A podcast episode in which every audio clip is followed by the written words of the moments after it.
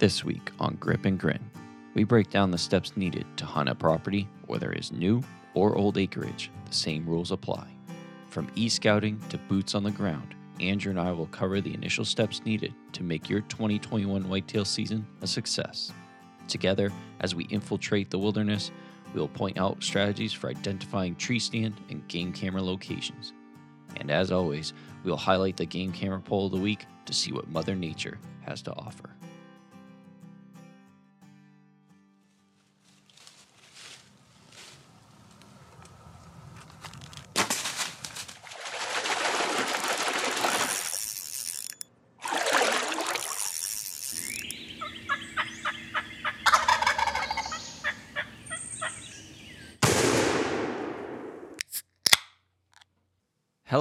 And welcome to another episode of Grip and Grin, episode 20 for you tonight. Big number, big landmark for us right there.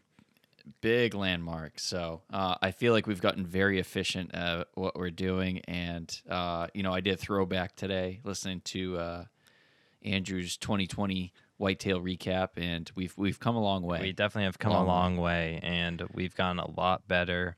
You know, our whole situation has gone better as, as time has gone on. So, as always, check out older pods, share with your friends, check out the Instagram. That's popping. We got a bunch of fish up there, a bunch of turkeys, game picks going out weekly, bi weekly, and uh, a bunch of other good stuff. So, make sure to like and subscribe and share with your friends.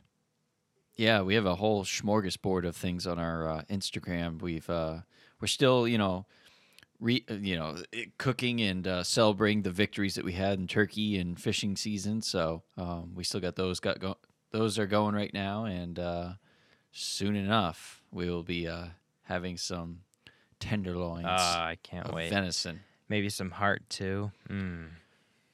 dude. Oh, we we talked about that on one of the previous podcasts about you know exploring the liver recipes. Yes, and so so please. forth. DM us with some good liver recipe because we we're still struggling over here. I'm struggling bad, but something Yeah. something to take the edge off. I uh, I was listening to another pod today, and there was a gentleman that was talking about how, you know, out in the field, the family would pretty much eat the heart of the deer in the field raw, and I was like, Jesus, I don't know about Murphy. that. I I don't think I'll ever do that, but I respect the game. the heart just has a weird texture to it, but we'll get to that. We'll that- get to that. that's that like a eventually, but- October topic right there. Oh gosh, just eating it like a like an apple. So Um, for this episode, we're gonna talk about getting in the woods, as you see in the name of the pod. You know, we've briefly talked about our goals on the the last podcast. So, talking about the scouting, the overview of scouting for your upcoming whitetail season is a very crucial part to having a successful season. So, we're gonna dive into pretty much everything here. Yeah, and An- Andrew knows this firsthand because, um, as you all know, he is down in Massachusetts and he is doing this on the fly as we speak, really. And I'm still in my religious spot um, here in central Maine. So, you know, these are things that I still do just because it's good to keep up in, in the now, really. Um, those deer patterns will pretty much stay the same, but it's important to uh, you know, be on your toes with any scenario. Uh, but for Andrew especially, this is what he is doing. Um, yep. so you know, if if you're going into a new area or if you're struggling to find a new spot, this is what you need to do. So um, we're gonna basically break down how we go into a new piece of property and what to look for, what to do in that new piece of property. So for doing that, normally you would do some e-scouting and some research. So saying that you already know a spot that you can go to. So that just takes a lot of different like searching on the web, finding access points, talking to people, getting your permissions, making sure you're following all the rules. You want to e-scout these properties that you do have. And to do that, you want to look for key features because you, you're not going to get like a real fine detail from e scouting, but it's going to give you, it's going to point you in the right direction. So you're going to find things of interest like pinch points, bedding areas, food sources, access points, if there's trails or um, tote roads on the property. So We'll we'll break those down a little bit further, but overall, when you're e scouting, you're gonna be looking for those types of pieces. Yeah, and like Andrew said, you want to make sure that you are able to hunt these locations, you know, getting your permissions in line because you don't want to put all that time and effort into e scouting and then realize, oh shit, I can't hunt this property. So- Sometimes I dream, but that's okay. Yeah, you can. You know, you can if you want to. Like this would be a great spot for a tree stand, but um, pinch points are uh, are essential, especially if you're hunting in a large piece of property. Um, I, I mean, you know, I it- would even say small piece of property because like it, yeah. it, it, it's like it's a major piece to whitetail hunting. A pinch point is like definitely where you're going to be wanting to set up because that's where you're going to have a high volume of traffic. Even if you're on a 20 acre piece or a 300 acre piece, it's all the same in the grand scheme of things. and the pinch point could be cover you know trees that are that narrow down but also i would even say you know uh river banks or like um topography the the the landscape can actually you know form a funnel for you as well so if you have a saddle or something like that um you know the low lower points um you know checking those lower points uh, when you do eventually get boots on the ground, which we'll talk about, but uh, seeing those trails up close and personal. But from an aerial shot, if you can have access to a, a topographic map, that would be key as well. Um, also, looking at those tree canopies to make sure that you have the cover there Yep. And on those pinch points. So with- with these pinch points too, like what I've been looking at, and I'm just gonna I'm gonna refer to what I'm going through right now because it just makes it a lot easier. But I'm dealing with like you have roads intersecting, and then you have houses and communities that are like pinching the woods together. So you have to look for these different points for where you know human activity actually funnels deer movement into a certain area where you might have a 300 acre piece, but you'll see that there's 100 yards in, there's a little pinch point between, you know, two developments where high traffic deer movement are in there. And they know where it is safe to be. So you don't want to like overlook spots, think, oh, I have like all this acreage to work with. I know exactly to go way down in there, but you don't always have to do that. You can overlook a lot of these spots that you're walking by as you're going to something that's deeper in there. So when you're looking on the the, uh, e-scouting, any sort of satellite imagery, you want to note all these different points so then you can investigate further. Yeah, and with those pinch points, you know, he was talking about roads and houses. You know, you might have that concern of like, well, it's really tight quarters in here. What if that deer, po- you know, potentially runs across the road, or what if that deer runs across like a property or like a, a neighboring property or whatnot? Cross that bridge when you get there. Don't have those concerns in the preseason. You know, if that if that worst case scenario does happen, just take it in stride and just take it one step at a time, you know, as you're tracking that deer. Especially though, like right now we're just e-scouting. You just want to mark a bunch of locations that are like points of interest to check out. Like you'll get there and you'll you'll see that oh, they're not really using this pinch point, but down here there's another like slope where there's a little saddle in the terrain where they're using that more so. So you just want to mark every location that's of interest. Correct, correct. Um, which, you know, leading into this next bulleted point about points of interest, we're talking about potential bedding areas, food, swamps, you know. The bedding areas are those th- in Maine, uh, those thick hemlock, any thick brushy areas. Um, you know, if you kind of see some open pastures a little bit, probably not the best bedding area, depending on the grass height. Um, you know, food sources, oak trees, um, you know, uh, beech nut. I mean, what what have you? Uh, and those swamps are going to be really areas that those deer might bail to if they get into uh, a situation. So they can seek shelter in a swamp where nothing's really going to chase after it because you know it might cover up its scent, or if it's wounded, that deer might bed down in those swamps. Um, so those are kind of difficult at times to see on the e scout from um, from an aerial view, but just seeing those cluster of trees closely, um, you know, together is is going to be a good indication of like bedding areas. And it's, But also look for elevation as well. and especially for my scenario so i can see when i'm e-scouting like swamps and what i've noticed from the properties i have permission on which i've gone I have public permission, no private permission yet. And we talked about my goal was to get um, some private. I've been striking out badly. You know, I've I've contacted twenty people. Persistence, my man. We're saying we're saying they'll say is no. But anyway, the one thing I noticed about the just the ecosystem and the habitat down here, a lot of the bedding areas are near swamps because that's when you get the thick underbrush. So if you're in an area like I am, noticing that on e-scouting satellite imagery, it's really going to help you narrow down like, okay, well, they're probably going to be here and then I see an orchard over here. Maybe it's across the road, not on that property, but you can kind of connect the dots there and just have a you know a really really broad overview of what the movement would be like. Yeah, and there are some things I want to mention, but I'm going to wait till we get into the more nitty gritty uh, boots on the ground or setting up some potential spots. But another um, another big big piece would be identifying points of access. So you might have this nice 150 acres but do you have to walk a mile to get to your spot that's been done. I, I do That's it been done. I mean, I do it, Yeah. but no, noting all entry points into a piece of property, given wind direction, how often you can go like in one certain route and mix up, you know, your routine of getting to your stand. Maybe there's trails there that you can see, or there's tote roads, which is great places to either, if you're rifle hunting, have a place to set up with nice shooting lanes, or have access down.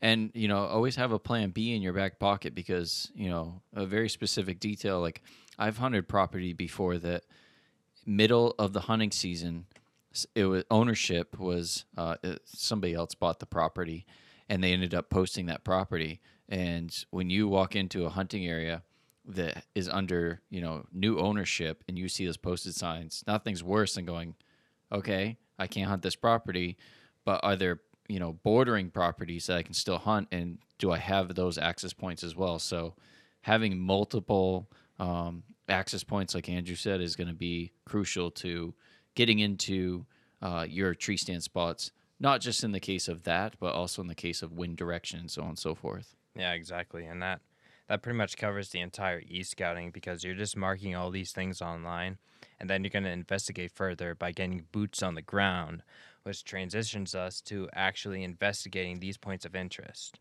So, this is like our favorite part we're actually going to be doing this come friday Yeah. Fri- saturday Hopeful- saturday yep. So, hopefully that all works out that we can do that cuz I'm excited. I always love scouting and I've been doing it pretty much daily on the weekdays where after work, you know, I have a bunch of different public spots that I've been investigating. So I've done all my e scouting on it, and then, you know, I'm after work, I'm showing up.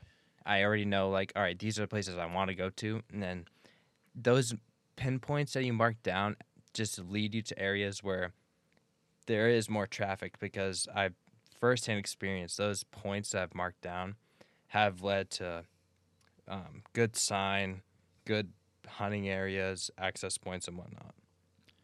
And you also, once you get those boots on the ground, um, you know, initially, when you get to those marked locations, it's always good to take pictures of those locations.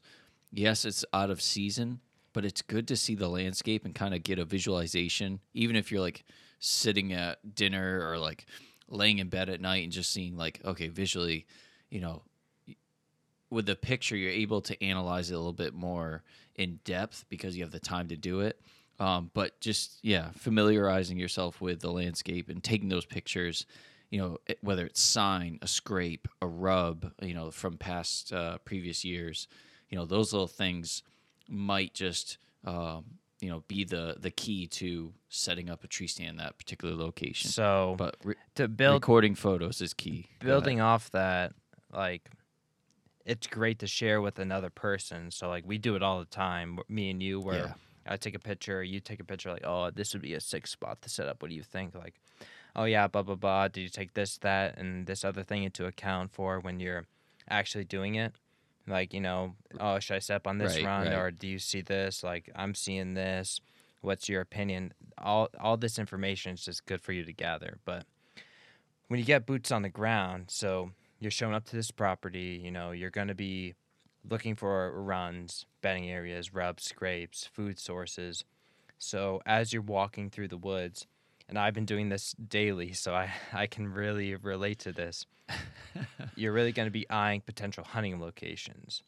So mm-hmm. this includes marking places for tree stands, which we could talk about for the whole episode, and we probably will in the coming months.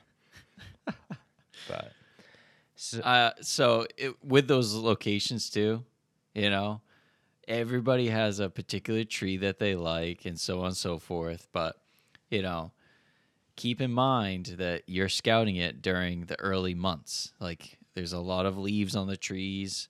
Um, you know, maybe not in down where you are, but up in Maine, you know, those those leaves usually drop what end of October, oh, mid October. mid October easily, especially if you have a rainstorm, wipes them Right. out real quick. So, I mean, personal preference. I'm just saying, like hemlocks. You know, those are great little trees that that uh, retain their cover, and um, you know, if you're going with an oak tree or something like that, personal preference. If I'm going with a tree that has leaves that are going to be dropped in mid October, I might go a little bit higher. So, just uh, the line of sight. Um, but uh, taking pictures and just like he said, marking those trees. Um, of potential tree stand spots. So when you're looking at tree stand locations, so let's say, you know, you've done your e scouting, you found like a good pinch point, you get to that pinch point. Hell yeah, I want to set up here. You want to be mindful of a lot of different things. Many, Man- many different factors. So even before you get in there, we know, especially where we both are, we have a dominated northwest wind. So you can see that on your satellite imagery. Like, okay, this is the general wind direction. So you want to be mindful of the wind direction. You want to be mindful of the sun. Are you getting sun blasted at 8 a.m. or 4 p.m.? Or how can you access that point? Is it a mile walk? Is it 100 yards? Do I have to cross over deer runs? I go by the scrape? All these different things. yeah, I, I was just recently out in the woods checking my cameras, and the spot that you and I were like, Delta High. Delta High is a spot for next year. And I was out checking that camera by Delta High, and lo and behold, that entire tree that I would be sitting in is just getting like sun blasted at like 9 a.m. And I was like, ooh, probably not a good situation. And you can see where you have that game camera up because we have that posted on our Instagram. So make sure to check that out. You have a decently good buck on there. We'll talk about that later. However, yes, sir. However, when you find, when you take all this into account, you find a good tree. This is when you want to note your potential shooting lanes and clear them, or at a later date, clear them so that you have those that when season comes around, you're like, oh, I didn't get that twig, or I didn't get that branch, or whatever, or the tree I have to climb. You know, it's like a dead pine, or not dead pine, but like the underneath is all dead. You have to break all those branches up when you climb up. So, noting things to clear, but not over clearing them. Yeah, if I'm uh, if I'm out in a spot and I've never hunted it and it's a new spot and you know, I usually bring snips with me and I'll bring like a buck saw or something like that with me just to you know, if if anything needs to be cleared out with obviously permission to do that on that property. But when I do that, it sounds so ridiculous, but it makes sense. At times I will crouch and I will walk those deer trails that I see visually when I got the boots on the ground and I will walk those trails but keep an eye on the tree that I that I picked out and any tree, branch, limb or anything that's in the way, just snip it. And when I snip it, I don't touch it. You know, I just let it fall on the ground. Um, I usually do a lot of that cutting sooner rather than later Yes, because you yes, yes, you want to eliminate scent as much as possible, which we're going to keep saying that. But, you know, if you can get out there, do your research and do everything at once and then back out and give it some good time to settle back down, that's key. Um, and any cuts I do with like little saplings, cut it right down almost to dirt. And I usually put some dirt right over it. So, yes, those deer will probably recognize where the fuck that tree go. Like, it's their backyard. You know what I mean? They're going to know but eliminating as much as that like cut s- scent as much as possible is crucial. And on top of that, to build off that, um, it would be great if allowed if you can have a buddy with you, because you can even climb the tree. They can be up there and be like, "Oh, can you snip this branch and this branch?" So you don't even have to. You can do as minimal cutting as possible, because where we are, like, we're not hunting big ag. We're hunting the big woods per se. Oh yeah. So we're Yeah. not we don't have open lanes like just given to us. all. we have like easily sixty yards of view. We're in like green pin only territory where every snip matters in the grand scheme of things. Yeah, I mean it basically boils down to the fact that we are trying to catch these deer on the move from bedding to feed. From bedding to feed, bedding to feed. We're trying to catch them in the middle. Like he said, we're not sitting over like a field of corn or like a field of alfalfa. Like, you know, some people have the property, private property to do that, but we do not. Yeah, we're So- we're strictly like as a whole hunting just in woods. There's no fields at all, and you know I, I allude to it a lot where my woods is different than your woods now because mine's a lot more open, so I don't have to trim at all sometimes. But trimming, you're trimming your cover at the same time you're trimming your shooting lanes. Yep. And remember that with bow, your shooting lanes are going to be close proximity. So you don't need to be snipping anything. It's like, you know, beyond 40 yards. Like, don't worry about that unless you know for a fact that you're going to be hunting rifle there. You know, for future reference, if you know you're going to be hunting rifle there, that's fine. But, um, you know, with bow, you're, you're close proximity. You're, you know, the ideal green pin city is, uh, you know, 15 yards. You know, that's like the, that's like the, yeah, baby. Hell yeah. Um, but uh, you know, if you know you're going to be hunting that bow and gun, then yes, you could, you know, cut a little bit further out, but pick specific lanes. Like like Andrew said, don't just go in there and clear cut this entire thing and open it way up because those deer are going to favor those those tight uh, quarters, those really brushy areas. You know, give them something to play around with, and in addition, those uh, branches that are kind of you know pretty thick use those to your advantage use those so that um, you know as the deer comes in oh when it hits that branch that hemlock branch that i can't see around that's when i'll draw back Mm. you know use those to your advantage I mean, so that's th- what i'd that recommend perfect point. and to build off that you know you could have separate tree stands for all right i'm I'm hunting with my bow here but once rifle season starts i can back up like 30 40 yards and i have this much more area i can cover because you don't have to be right on top of that run to then hunt so. But another thing that i love to do because i love being as mobile as possible is having a lot of options for myself. I mean even if you have to ladder stands you you want to have as many options as possible. So given different wind directions you know weather patterns or i'm hunting the same tree over and over again you want to be able to have like oh i'll just go to bravo or go to charlie and you'll you'll hear those terms a lot more as the season goes on because you know we name our different tree stands like alpha through charlie delta whatever so but if you're mobile like me, you just mark locations where I can set up in this tree, that tree, or that tree and hunt the same run and have different opportunities, which will help when season comes around. and some people might say well you know having too many opportunities or too many locations is a bad thing because what if the deer come through one of those other locations and you're sit you can throw all that bullshit out the window because you have to take everything into consideration.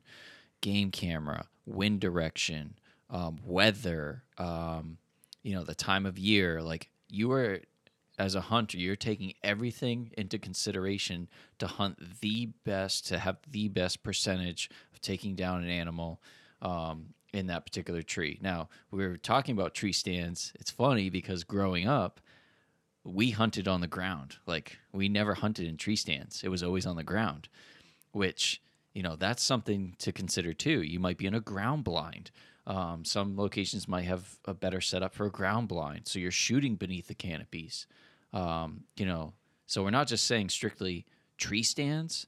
We're just saying locations. So, you know, have options like he said about, you know, having a saddle, maybe a ladder stand, maybe a blind, or maybe you're just sitting on the ground with your rifle um, in a nice little like, you know, depression in the ground or something. and not even a rifle. I mean, there's plenty of scenarios where tree stand is just not possible. There's too much underbrush where you can't shoot down with your bow. You can hunt on the ground with your bow. Charlie. Yeah, I- exactly. like in your one property that you hunt, you have let's say five, six, seven locations, and you have one or two, maybe even three locations that's on the ground or in a blind. Like you have to take all these things into account. Maybe, and you're hunting with your bow and your rifle, so you have all these different moving parts that you have to like keep in mind when you're looking at. All right, I want to hunt this area and what's the best way to hunt this area because it's not always up in the air. Sometimes it's on the ground in the thicket and just build up your little like ground blind, natural ground blind, whatever you want to do because you want to put yourself in the best position possible. And whatever you do, this is a nice transition. Um, whatever you do, make sure you pick up after yourself. Like we, you and I see this all the time, uh, especially in expanded zones, where if you're going into an area and you're like, shit, like this is gonna be a good spot, and you get in there, you're like, fuck yeah, like this is a good spot, and then you look over, you're like, oh shit, and there's like blind mesh on the ground, or like maybe there's like an old ladder stand still in the tree use those to your advantage. You know, don't get discouraged if you see a tree stand. You're like, oh shit, somebody's hunting there. I can guarantee you they're probably not. If the like tree is growing into the tree stand, like we've seen that so many times, where we see these like vintage tree stands, and use that to your advantage because those hunters have already done the hard work for you. They have set up in the best location of where those deer are going to walk through. Use that to your advantage um, you know, countless times I've seen that, and it's like, oh, yeah, somebody's hunted this spot, so okay, maybe I'll hunt in the, the same direction they they are. You know, just have an open mind walking into that location. And I want to add a point that we didn't, I haven't discussed with you before now. So, you know, if I've been scouting this property and sometimes, you know, I'm going to be dealing with other hunt- other hunters. So, you know, I've seen like old activity of hunters, but I did see new activity. So someone's Hmm. marking up like little orange like marker tape, tree tape on branches. So I'm like, okay, he's looking at this area. I was also looking at it. Now, take into consideration that someone is probably going to be there. So now you can use that as another data point where there's pressure right here. So there's going to be a natural pinch point within public land where, all right, I'm between hunters. They're going to be coming through here, and that's where I'm going to clean up. You know what I mean? You want to take into account other hunting pressure activity. Now, this is just a quick question for you. How do you know that that's another hunter? because when when I'm out there, I've been out there, give or take, 10, 12 times. So I've been down this like this trail before, so I've seen like okay, there's old markings here and there, whatever. But I saw brand new tape walking down into where I had a camera set up, and I was fine with it because I was like, this spot has a lot of activity. But I was thinking, if someone hunts here, there's gonna definitely be this is gonna be a point of interest to them because it's gonna be like kind of in there, kind of in the thick of it, right in the middle of the property. So now I know, all right, well, I can go to the outskirts of the property. He's gonna stink it up in there because he's probably not taking all the precautions, maybe, hopefully, and I can clean Yeah. up on that. So if you're going to this property multiple times like I am, keep note of every little thing because you can see it build up, especially as August turns into September, which turns into October. You're gonna see more and more and more people coming out there. Yeah. I, I just keep I'm sorry, but I keep having this uh, thought in my mind. Remember was it last year or two years ago I had that gentleman come in behind me and then sit less than fifty yards from me and that Yep. remember that? Yeah, I do. Yeah, I do. Uh, well, I found his access point, and he was doing the same thing. He was marking with like surveyor's tape of how to get into that point. He was walking almost like a quarter to a half a mile to get in there. Screw him. I took down all his surveyor's tape. I'm like, he's not going to sit on top of me again. But that just gets into ethics, you know. Don't screw me over. You know, Yeah, that's just yeah. If you see a hunter, like, know, I'm hunting public. I hunted public last year and the year before. Respect other people's locations. And this person came in. I already had a game camera in there. I've already been in there, but I didn't like. He maybe not have seen my camera, but if he wants to be in there, sure. I have six other spots on the same property where I'm a okay to hunt. You know, Right. you can't get discouraged by that because you can only control what you can control, especially on public right. just got you got to roll with the punches. Right. uh, Like it was, he- if you're respectful and we're both hunting public, if you see me and you oh, oh, wave and then like walk in the opposite direction, then like, okay, go sit somewhere else, dude, have at it. Like, hopefully you get that big, that big buck, you know, whatever. But if you know that I'm there and then sit 50 yards away from me and I can still see your bright orange, like, come on. You don't do that. I mean, sitting on the same run, sitting on the same goddamn run. I I've done it before where I back when I was at school, I would walk in and this is when I just learned the property and then I was getting into my tree stand. I didn't realize there was another one 50 yards away. I saw him there. I didn't even go to my tree stand. I backed out, sat on the ground somewhere else and then just did my hunt, moved my tree stand the next day. You can't you can't win everything, you know. You're not going to get every perfect point, but use that to your advantage. Last year and the year before, I capitalized on hunting pressure to find pinch points that you don't see e scouting.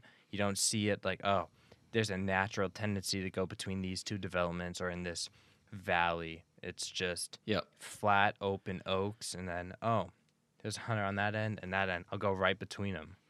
You know, maybe Yep. you're 75 yards away, but that's where they're going to run through because they know that, oh, there's two hunters there. If I go here, I'm safe. Right, right. And use, you know, hunters' persistence, the the traditional like hunter that parks their truck, walks in, sits at the same spot, walks out. You know, use those hunting pressures to your advantage. You know, I I had a gentleman on the same property that I hunted that he would come in uh, on one side of the property and just constantly bleat. The doe bleat back and forth. Back, I'm like, dude, what the hell are you doing? Um, but uh, kind of used that pressure to my advantage because the deer obviously knew that that was not another deer. like, there's just no way. Um, and I never heard shots ever. So, um, but use that hunting pressure to your advantage. And so we've been talking about tree stands and setting up locations for blinds. However, with this like, you know, August time frame, you want to get your game cameras out there. So maybe like, okay, this is a potential tree stand location. Let me throw a camera on this pinch point on this run uh, in this bedding area and let's see what's actually going on in there. So you want to mark the locations or set up your cameras if you're allowed in these spots so then you can get data. Yeah, and uh, you know, as far as you kind of you threw this at me, and we'll we'll probably talk about this again, but I'm gonna bring it up now. Um, height of your game camera. Yeah. What do you think? So like How high do you put your game cameras? I put well, we both put our game cameras like what two to three feet off the ground, right? Yes. But I've Yes. been seeing online a lot of people, you know, they actually put it up six feet, seven feet into the tree and angle it downwards. So then it puts even less pressure on the deer, which is pretty cool. But you know, like our game cameras can't do that. But if you have those mounting brackets that are able to angle down over like a scrape or a run, you know, it it could limit your exposure to the area. But that that's just an interesting point to note. It's kind of funny because, like, with me, I put it at three feet just because it almost blends in better, in my opinion, to to like the human eye, not the deer eye. Like the deer obviously see the fucking camera, they look right at it, they're like, "What the fuck is that?" And you know, after like, I don't know, a week, they're fine. Like they're just like, "Yeah, there it is." Like whatever. They just get used to it. They adapt to it. They know it's not a threat. But like hunters, I mean, six feet in the tree. I'm always looking into trees. Like I'm never looking at the base of a tree, you know. So like other people, I feel like it hides it better if it's like three feet off the ground, which most people are like, "What are you talking about?" But if you have some branches that are next to it and whatnot, I don't. That's why I just put it at three feet. So some other things to note when you're setting up these cameras, you want to know like if the sun is rising or setting right in front of your camera, and Yep. maybe you know you want to tuck your cameras away a little bit. You don't want them just out in the the wide open area, where all right, this is obviously like not supposed to be here. If you can tuck them away, great. However, if there's like you know a little like sapling in front of you that's gonna sway in the wind maybe you know Ugh. trim it a little bit if you can maybe you'll get 120 pictures of the same branch blowing on august 14th going back and forth in a windstorm like we don't want that but it's it's like October when you get the leaves that are blowing around everywhere. You just get pictures of like it almost looks like leaves that are just like in front of your camera, just like stagnant. Mhm, oh, mhm. I hate that. yeah so you know you want to put these cameras on potential hunting locations and use that data to your advantage i've already you know i've done a couple camera pulls i've noted all right this this is not like the run i thought it was even though it kind of Whoa, looks whoa, whoa, whoa, whoa, whoa, whoa, whoa! What You've pulled the cameras, i did you fucker. I told you. I told any- you. Yeah. We were going to record yesterday. However, I had a migraine. So I was like, maybe a walk in the woods will do better, if you remember. So I pulled my cameras yesterday. And And nothing like you. oh, stop it! For Christ's sakes, are you at least getting some? I'm getting some deer, on on there? there. But Okay, no, alright. nothing, no more than a forky. Which is that's what I expected. However, That's fine. I there so I have four locations on one property. Let's let's get into it for a second. Four cameras on one property. I knew I was going to move some of them if you know there wasn't a lot of pictures on it. And given the Right. game camera I have, I can see how many photos are on it before you know having my laptop to check them. So That's key. Yeah. you know, I I checked my cameras. All right, a couple of them were good on these certain points, and then there's one where I just didn't get anything. So pull that. I'm gonna put it on a different property that I want to check out, which I set up today, and use that to your advantage. Where, all right, this point, like I thought this spot was gonna be good, and given it's August, it was one week, but I could just tell already. My hunter instinct took over where this isn't the spot. So we know. Yeah, like Alpha, for example. Not getting many photos at Alpha. It's like they're mostly now Delta. Yeah, exactly. So you know, I'm adapting to it. Where, all right, let, let's we can. Oh, we noted it. I can always put a camera back there. I'm gonna relocate Right. this one, get some information before hunting season, on a broader, you know, area. So then, all right, I have just more data to work with. Yeah. Cool. Awesome. Well, I didn't know you pulled your freaking cameras. You've been holding out on me. I hel- held Yeah. on on you because I had a fucking migraine. and We couldn't record. However, so talking about what I got for camera pics. Uh, so I got this sick owl picture. Oh. really sick mid-flight coming down well i'll hopefully That's cool. post it it's very blurry not very blurry pretty, pretty blurry because it's flying but i got the the i take two photos in a series so i got a nice one just full wings out so that's pretty cool Nice. i got a uh, fisher if i Yeah. pretty damn good sized one too but Nice. plenty of does, plenty of fawns, and then a small bachelor group of forkies. So that's pretty cool. No, no spikes actually, but I've only had my camera out for six days, and I wanted to check it just to, you know, I wanted more data. So I'm not gonna have. Still in velvet though, oh, right? Oh yeah, oh yeah. Now, is there velvet like? Is it starting to point out? Like starting to get little like. You know what I mean? Yeah, like yeah. they don't have nuggets on top of their antlers. So- like The ones that I saw, you know, they're looking like they're they're matured antler growth, but it wasn't the best pictures. They were kind of a little bit distant, but you know, good sign. But I'll say, come September, you'll know who they are, what they are. yeah, exactly. And on top of that, you know, make your hit list. Note the directions sir. they're coming from. note the time of day. See, that's that's what I gotta friggin' do. But you know, we'll get into that because it's early season, not as important. But just note it in the meantime till like you know September and October roll around, where the direction and time of day is key because they'll have Yep. their they'll have their fall patterns. But I think it's time to talk about you know setting up these potential spots. You know, we've already talked about it. You know, summer patterns and fall patterns are different. So you might see a run like, oh shit, this is the place.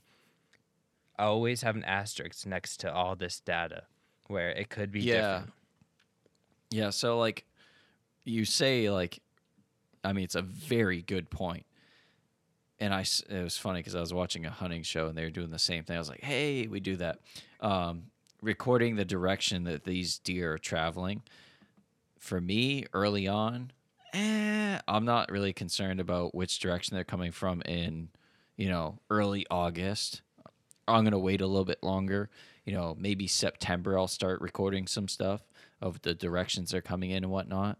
Um, lo and behold, probably a lot more uh, nocturnal traveling at that point. But um, the direction they're coming and going, that's going to be key as the season gets closer and closer. But um, yeah, their patterns are going to change. That's that's just a given. You have the rut. Maybe their uh, food source is changing. Maybe they're getting pressured. Like there's all these different factors that are going to impact the that deer population in that area. So you need to be mindful of, you know, it's not going to be the same. Which most hunters would say, well, duh. But you know, there's a lot more factors there than we think. Um, you know, maybe household domestic dogs are going running through the woods and pressuring these deer. That shit has happened, you know. Um, so just especially if you're hunting in, you know, down your area, that's not going to be. I I bet you that's going to happen. Oh, I'm so I already like you have to have the mindset if you're hunting a public area or in a populated area, you're gonna have curveballs that you don't see if you're in a very rural area where oh we got people riding their bikes, people running, dogs, people on fucking horses, like anything. You Yep. you, you don't know what's gonna affect your hunt, but you just can control what you can control. So another thing you can control is the amount of time you spend in these hunting spots. So I have one property, one public spot that is pretty much ready to go. I'm limiting my time in my areas I want to hunt only to check my cameras.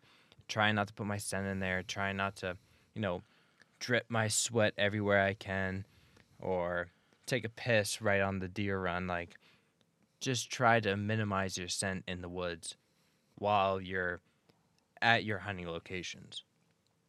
Yeah, so we talked a little bit about it already, but um, you know, checking your cameras once a week is fine. You know, last year I checked them every other week, bi-weekly, um, just to minimize my my time in the woods. Recently, more recently, I've done um, every week. You know, this week I've held off a little bit longer because you and I are going to check them on Saturday, which that should be a a freaking dandy of a time. But uh, you know, getting the cutting, getting all that done early on is key, is essential. Um, you don't want to disturb too much. Um, you know, frequency. You just got to be mindful. Um, just got to be mindful. If you can get in there maybe once or twice, three times before the season starts, and get everything done and out of the way with, that would be perfect. And Um, and then like the last like, sorry to interrupt you, but the last like thirty days, that last month before the season, I mean, you shouldn't even be going in the woods really. If Mhm. you can maybe go in once to check those game cams, and then done, perfect. and that data from that one poll will be more than enough for opening day. And Correct. not to beat a dead horse here, but you know when you're setting up your spot, you know make sure you know you, you don't overcut your your shooting lanes. You don't you know spread your scent around. Don't just don't be stupid. It you know like for a new hunter, it's obviously not as easy to like. All right, I have to think about all this stuff. I've made the mistake. I make the mistake still where I'm just trudging around through all this prime real estate pretty close to hunting season because you know I'm crunched for time. I just got permission or all these other things. Just try to be mindful of all these different factors that you're you're putting on the deer and it's going to affect your hunt in the end. So, and another thing I would love to note because I we've both I think messed up with this is mark your route to your tree stand or your blind. uh, it, yep. And you brought this up like last year, and you were like, "Dude, be more mindful of this." I was like, "Shit, I never thought of that." Like, your access points to your tree stands.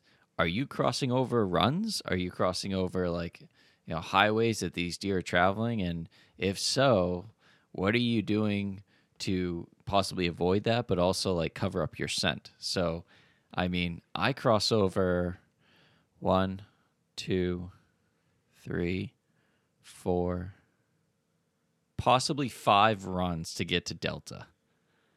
And that is just, I mean, it's crazy. I mean, there's almost no way around it in a sense. So I'm. So, what do you do in that situation? Oh, shit. What do you do? Oh shit! What now? That's a segment right there. Oh shit! What now? What do we do? We have to walk over some sort of deer travel route to get to our tree stand. So last year, I don't know if I talked about this in my recap. Check it out. Um, what I had to do is I had to walk by a run and a scrape. So every time I walked in, you know, I usually always spray my boots down with Doe-P or Estrus if it's rut. But when I get to the point where it's like, okay, we can't like minimize the scent as much as possible, reapply right there and then walk through. Maybe I'm doing the scent drag, but my scent drag is more of I spray my boots down, which drags it through. And then people can tie like, you know, like a little paracord down to like a wick that they wet with estrus or P and put it behind them. Maybe spray a couple branches on your way through. You know, I've done all that except the paracord method and it works perfectly fine, minimizes my scent. But you just got to be mindful of that. So that's what I do is, um, you know, an oh shit moment. If I'm going to do that, what I do is I have about three to four feet of paracord and I have a carabiner, like a cheap uh, carabiner on one end, and then I tie a wick on the other end and I loop it around my boot. Um, and what I do is eventually, uh, when I'm crossing those runs, maybe I'll reapply that wick. And as I cross over that run, if those deer are traveling those runs, they'll pick up that scent and go, whoa, hey, and then follow that back to my tree stand. Um, just be mindful that if you are going to do that, the way that you travel with that wick is the same way they're going to travel to you. So keep that in mind. You know, at times, what I'll do is I'll walk down through my shoot lane to get to my tree stand, and then I'll I'll uh, drop off the wick at like a tree branch or something, so that it's still giving off scent away from the tree stand. Um, it's just one thing I got to pick up on my way out. But if those deer are coming in, they're following that scent. Say it's doe estrus, and they're coming in, they're gonna go that same route that you did, and eventually, if they come to that wick, they'll sniff it and give you that shot. Yep, exactly. So be mindful of that when you're setting up your spots. You know, it's August now. Never too early to get in the woods, get the boots on the ground, get the scouting done now. You know, do it before September, you know. It's going to help. It really will help. And if you have anything, I just thought of this too. If you have, like, for example, um, sometimes I'll take uh, the ladder steps that you screw into the trees. I'll use sometimes those as like bow holders or like just something to hang some of your stuff off, like little hooks and stuff like that. Anything that you can like put in the tree then and there, like right then and there. I would recommend doing that sooner rather than later, so you don't have to worry about it on opening day. They do sell some other straps and stuff like that that you can wrap around the tree and um, other things. But uh, if you have like a bow holder or something like that, those are things that I might put out sooner rather than later, just so it's it's off my plate. And one thing that should be on here, and I thought it was, we we do it always. You know, make a checklist for the stuff you need when you go in the woods. So, like for a tree stand, like I need my sticks, I need my bow holder, like you said, I need uh, my tow rope. You know, get your stuff organized now, get it all together so that when either you're setting up your ladder stand, everything's already there, or if you're like me and you're a little more mobile, you have it all together so that when season comes around, you're ready to rumble once the first day, opening day, is here. Yeah, and we talked about that on a previous podcast of having that checklist. Um, it does sound silly, which it is and it isn't, just because it's checking off the box of yes, I got it. Yes, I got it. Um, you know, and a tow rope, for example. Uh, you need a tow rope. Like I always leave mine out, um, just so that the scent of the tow rope is, it's just you know doesn't have human scent on it. So that's something I usually put out there a little bit sooner rather than later. Um, but uh, nothing's worse than forgetting a tow rope and then you have to r- literally put your bow over your head and climb up the tree. Yeah. That's just the worst. Yep. So, you know, little things like that here and there. But So rolling into one of our segments, camera pull of the week. You know, we touched upon it earlier with mine. Let's hear what. Let's see what you have to offer for that. Uh, so I am essentially with my camera pole, I am I am learning the family tree. I am learning who's who. I am learning who is traveling with who. Uh, we all know that the Bucks right now are bachelors, like you said. All those those Forkies um, are traveling together. Uh, but uh, I have two bucks, the two distinct bucks. Um, one of them you did uh, share on the Instagram there. Uh, I have named this uh, wide eight pointer Bjorn. Um, he is just he's a big deer. I mean, there's no there's no doubt about it. He's just a big body deer. Um, he's mm, I 180 maybe to maybe 200 dressed. We'll see. But I mean, he's looking good. Uh, his main beams are are coming in nicely. Um, he is also traveling with um, another deer that I call Hellboy. So the two of them have been traveling quite a bit together. Hellboy is like the same size as Bjorn, but I mean, he had that that uh, what's the word I'm looking for? Uh, I can't remember it now. Holy crap! He had like an issue with his antlers, like like a catastrophic event. Like no, atypical was uh, was uh, Hanson. Okay, okay, yeah, yeah, yeah. So that was the other photo that you shared on the Instagram of the deer with its head towards the ground. Uh, that is Hanson, uh, and you can see by that picture he's he's got stuff going every which way, but he has this main uh, this beam that comes out off off like the front of his head. So that's that's like a indication that um, it's him. But uh, yeah, I mean, my Bucks are looking fantastic. Uh, Bjorn has been traveling primarily at night. I would say 75 to 50% of his travel is at night, which is could range between 9 p.m. to midnight right now. Um, and then the other pictures I'm getting of him are at like 5 a.m. or like right at like dusk, like just so. Um, you know, I'm not worried about that that that time travel really um, at this point in time, just because it's so early. Um, but uh, the deer population out there looks really, really good. Um, I'm quite pleased with it. Um, I could, I don't mean to sound greedy, but you know, last year having three shooter bucks, I was just spoiled. I was a spoiled little brat. You know, I had options. Now it's like, okay, I, I got a couple goals here, but um, you know, patience is going to be key. You know, I'm going to see a lot of deer, but I'm waiting for.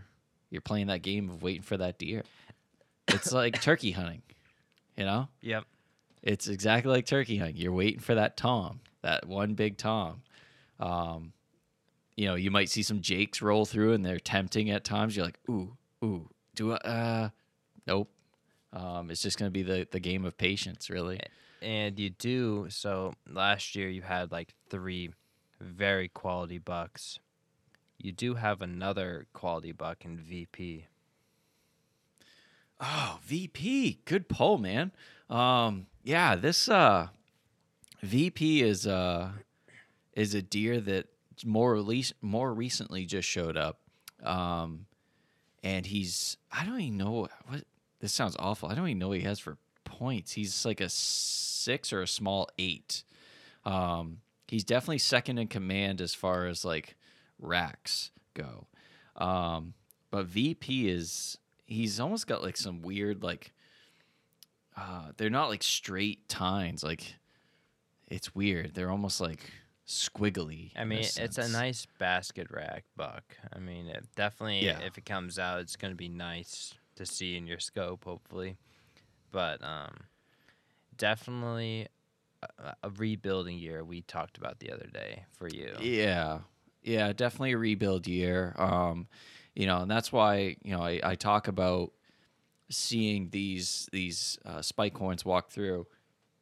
At times it might be tempting, but I have to remember that that's the younger generation that's coming up. So, you know, my old man, I know he's gonna be listening to this, but you know, it, you see antlers, you shoot. Like it's just like one of those like instincts of just like, oh, it's a buck, you shoot it. Like, but over the years, I've become much wiser and much much more patient. Um, and bow hunting has taught me a lot of that and more is being successful. patient. I- yes, yeah, you've you. It definitely pays off to be more patient, but um, and not only that, but your nerves get calmed down a lot more too. Is like you know you see a buck walk through and you're like, oh, is. Like there, that's pretty cool. Like, and you get to appreciate it a whole lot more, which sounds you know silly to some. Like it's a deer, shoot it. You don't have to kill everything you see. Yeah. you know, you you got to enjoy. You know, these are precious animals. Uh, that they feed us, but also just watching them and admiring them in their natural habitat is like amazing. It's just so special. And you see shit out there. You're like, you tell people, and people are like, yeah, okay, whatever.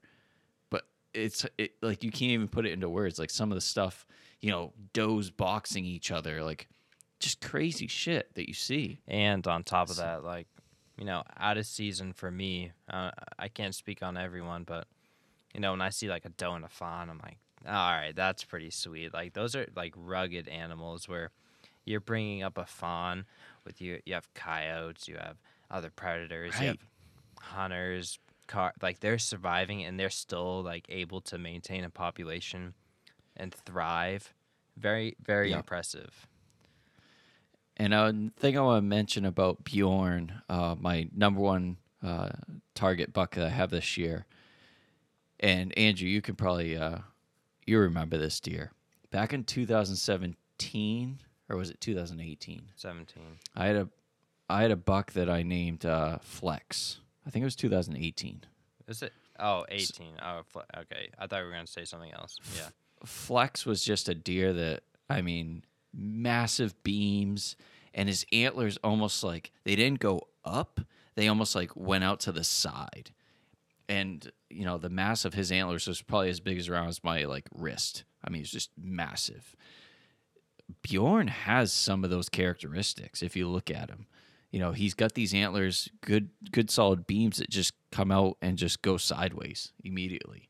But they almost go at like a uh, a ten o'clock and a two o'clock off the top of his head and just go outwards. And, w- and that's got that's got flex blood right there for sure. and we haven't sat down, had the time to look at last year's photos to see if Bjorn is a repeating, like reoccurring buck. Like maybe, you know, when he, once his antlers are done and velvet's off, it'll be like, oh shit, that's whoever, you know. Like, We don't right. know right now because we can't really tell with the limited pictures. But, you know, it's pretty cool. And, You know, you bring up Flex, how we saw, you know, a couple years ago, Halo from a spike horn. That was like a Mm. halo that turned into one of the best bucks ever. Uh, that deer probably, I mean, gosh, what do you think he measured out to be? I mean, Ace measured out to be like 134. I bet Halo was probably like 160. I would, yeah, I could say minimum 155. I mean, his tines were each like one foot, almost like 12 inches. And they just like symmetrical Straight and up. straight up. It, it was definitely impressive. You know, and Yeah.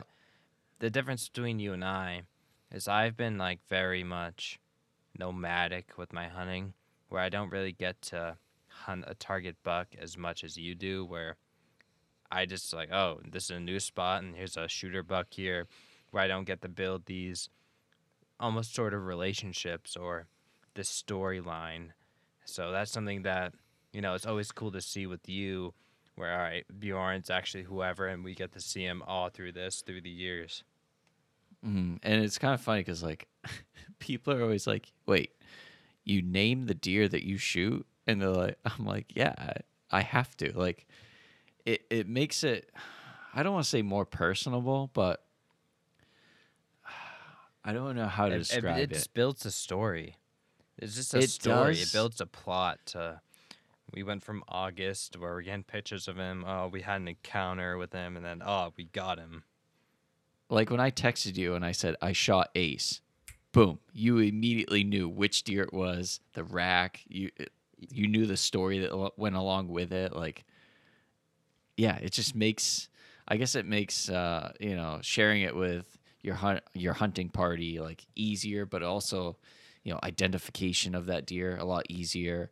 Um, because as you study these deer, you pick up on these little things that they have, and it just it makes it easier to identify them. So And on top of that, you can always look back years from now and remember when I shot Ace or when I shot High Tower or whatever. Like, you have these memories that you're building with them.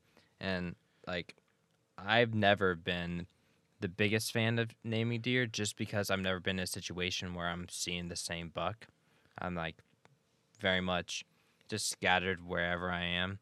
So I'm never building a relationship or a storyline to it but it's always cool when you get the opportunity to do that. And hopefully we can build that story throughout this fall. Yeah, I guess I do it too out of just respect. You know, I have a huge respect for these animals, what they have to go through, what they endure. I mean, yeah, I mean, if I like when I shot Ace, it's just a matter of respect. Like I don't take it for granted. I'm like I have a moment where I'm just like so thankful, you know. It's just yeah, it's just a build up. Yeah, I I it's just, I do it out of respect. And it's just way more fun to talk about. You can build the whole story and maybe even write a book about it. which yeah, so, absolutely. but on tomorrow's hunt, we're going to be talking more in depth scouting. You know, we're going to dive into deeper rabbit holes when it comes to tree selection or game camera setups. We're just going to get more and more in depth as the weeks go on with our conversations. You know, we don't know exactly what the next one's going to be about. We just know it's about scouting and it's going to be a lot more in depth, and we're going to just talk the shit out of it.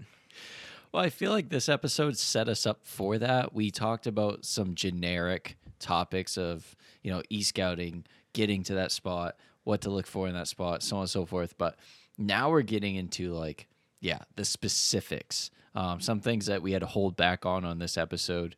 You know, maybe, you know, our game camera setup. What's that look like? Do we put it on video mode or do we do it on photo? Do we have a wide angle lens or do we just have a regular lens? Like, um, you know what pixelation do you use for your uh, camera pictures like everything we're gonna just dive into these these loopholes of uh, deep content about our setups and we're not saying that our setups are the setups that are you know that are necessity for deer hunting we are saying that these setups are successful in our department it works for us and hopefully it works for you And on top of that, you know, if if you made it this far into the podcast, you know, you can always shoot us a message about like oh, Please. oh like please we you should talk about this. Like I have a I have a question about that. We might not have the answer because I'm still learning, you know. We're we're still like pretty young in our hunting uh, careers. You know, we still have a lot to grow, a lot of things to learn about, but hopefully we can share some of our knowledge, our combined knowledge to then give you some answers. And another thing I just want to bring it back just a little bit because I wanted to say it earlier. You know, if you're not getting big bucks on cam, like I know I'm not, and it's fine because once September rolls around, you're going to get newcomers coming into their fall ranges. So yes you can't get discouraged like, oh, I'm just getting a bunch of does. Does are the key to everything. So don't get discouraged about those things. was it 2019 i shot nomad Yes. so 2019 quick quick story never even seen this buck before never even seen him before and it was what late november Not late November, but it was late October when you got a picture. and then you shot Shit, I him don't like remember. very early in the rifle season. Yeah, so I mean, a buck that I've never seen before, and then like a week or two later, see that deer and walking into my tree stand, and that was the deer I got that year. Um, you know that you have to remember that even the rut, like we talk about the Super Bowl, the rut, the Super Bowl, there's gonna be so many bucks running around, chasing does. Like you're gonna see at least three to four bucks that you've never seen before. Um, you know that's that's gonna happen. Um, so that's another reason why I name these deer. and I identify these deer because if I'm in a tree stand, I turn around, I see like a rack, I'm gonna know right away who it is. If it's a rack I've never seen before, okay, assess the situation. So um, you gotta you gotta be able to think on the fly and make those decisions um, quickly. So Yeah. but reach out to us, folks. Please do. Uh, I just want to say this real quick. Sorry to cut you off there, bud. Uh, grip and grin podcast at gmail.com. You can email us or DM us on Instagram. Um, reach out to us, uh, please, please, with topics, questions, what have you. And on Instagram, it's grip and grin underscore pod, just for you guys to know. And thank you for listening. You know, we've come a long ways. I know we haven't said it before. You know, we appreciate the listens. We hope you share with people. You know, if you have feedback for us, just give it to us. You know, we're we're always trying to improve. We know we're not perfect. Hopefully, sometime we'll be able to interview someone. But you know, we have to build some credibility. So just give us something. You know, like and subscribe Absolutely. and share. You know, we appreciate it. We enjoy doing it. We do it because you know it keeps us connected over the Yeah. 350 mile difference. You know, so we're just sharing. We do this for a love. We do this for a love of the outdoors. You know, it's we love doing this, and we're just doing it as like almost like a hobby. It's just what we love to do. So, I mean, shout out to. Uh, I wanted to mention this too because I'm following all the statistics on the episodes. Shout out to New York. You know, uh, New York and Virginia. You guys are holding strong. Thank you so much for listening in to us. We love you guys. Um, that's fantastic. We we do appreciate all the listens. We really do. Um, so thank you so much. And as always, folks, get in the woods. and get on the water.